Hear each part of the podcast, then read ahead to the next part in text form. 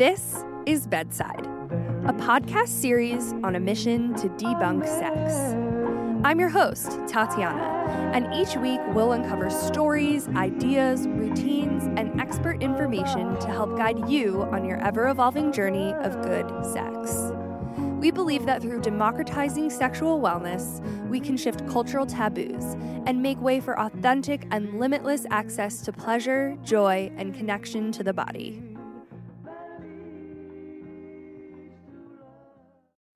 Hi, guys, and welcome back to another quickie. So, I'm just going to dive right into today's topic because why the heck not? This has been a really trying time of emotional resilience and grounding.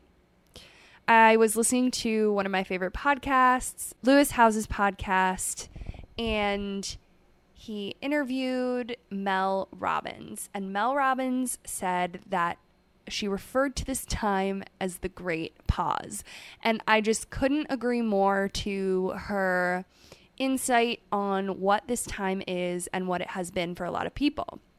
And while it's been equally crazy, I think that it's also been exactly what everyone's been seeking. I mean, I keep having these crazy instances where I'm like, wow, I think I was kind of asking for all this before the pandemic occurred, and it's been happening to me, just not in the way that I expected, which, duh, like, why would anything ever usually happen the way you expect it? Control freak over here. But. it's given me an opportunity to look really hard and close at most of the aspects in my life. And it's allowed me to pivot in ways that I didn't expect, but that has also really surprised me. So it's been a time where we've been making things work while also leveling up and showing up and creating the type of lives that we've been really wanting to live. So I just want to give a shout out to everybody who's just been doing the work. And even though it's still a work in progress, um, that you're doing a really awesome job. So I found that I've had to make a lot of new space for our current realities.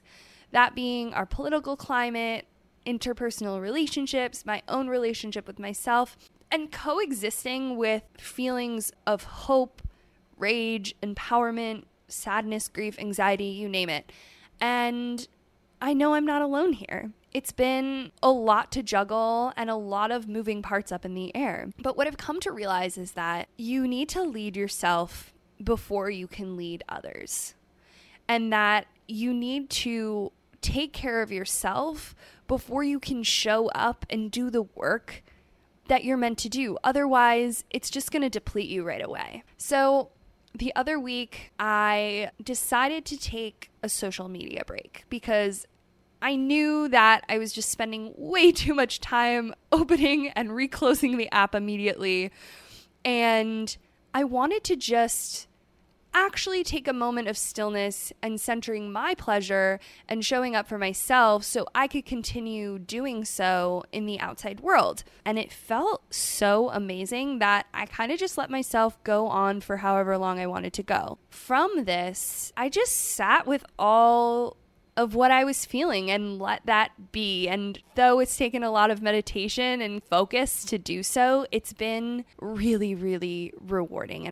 I came to this realization that I want to feel good about prioritizing feeling good. And what I mean by that is that in my past, and I'm still guilty of it today in the present, I'll do things that I know will make me feel good, but sometimes I don't feel good about it what I mean by that is maybe I'll feel shame for wanting to go on a walk and spend 10 minutes meditating instead of doing my email. There's just a lot of stigma and pressure that I found I'll even put on myself about feeling good, right? It's really critical for our well being to just be in touch with all of this, like to put awareness behind just where we're at, because it's a signal toward our restoration which is one of the most radical tools that we can cultivate for ourselves, right? Like it's so radical to rest and restore because we live in a world of hustle culture and productivity and shame and guilt, and that is exactly a roadblock to our well being. And it can be really tough to just say, hey, hold up, stop. I'm going to actually put my well being and feeling good in front of all of this pressure to perform. I wanted to take a closer look into what was holding myself back, and I want to also encourage you to do the same. So, for me, it was a social media break. It's exactly what I needed to just do the things and savor the summer and savor my time, this really interesting, unique time that I don't know when is going to end nor will come back. So I really wanted to take a moment to sink into that. And the ways that I want to share with you on how to prioritize feeling good are pretty simple, but I just want to give you permission to doing so. So the first step is to just listen to what your body really wants and what it needs.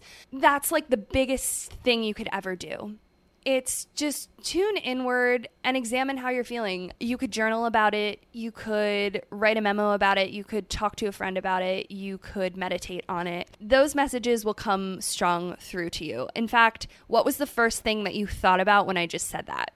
That's probably exactly what you need to do. The second step is to stop looking at what everybody else is doing and what you feel pressured to do because that is not going to inform what you really need. What everybody else is doing is not the way that we should be living authentically. And so I just want to give you the freedom and liberation to really listen to yourself, even though you might feel a pull in one direction. So I know that I mentioned that I did my social media break and I but I felt really pressured to stay connected and really like stay in touch with this community which is so important to me but I knew that I needed to just sign off like clear my brain a bit and so that's what I did. The third one that I want you to prioritize feeling good is to ask yourself every single day, what's one thing I can do for myself today? I know I know I've talked about it here on the podcast before, but I think it's truly the golden rule to putting yourself first, to feeling good, to being able to show up for others. What can I do? What's one thing I can do for myself today?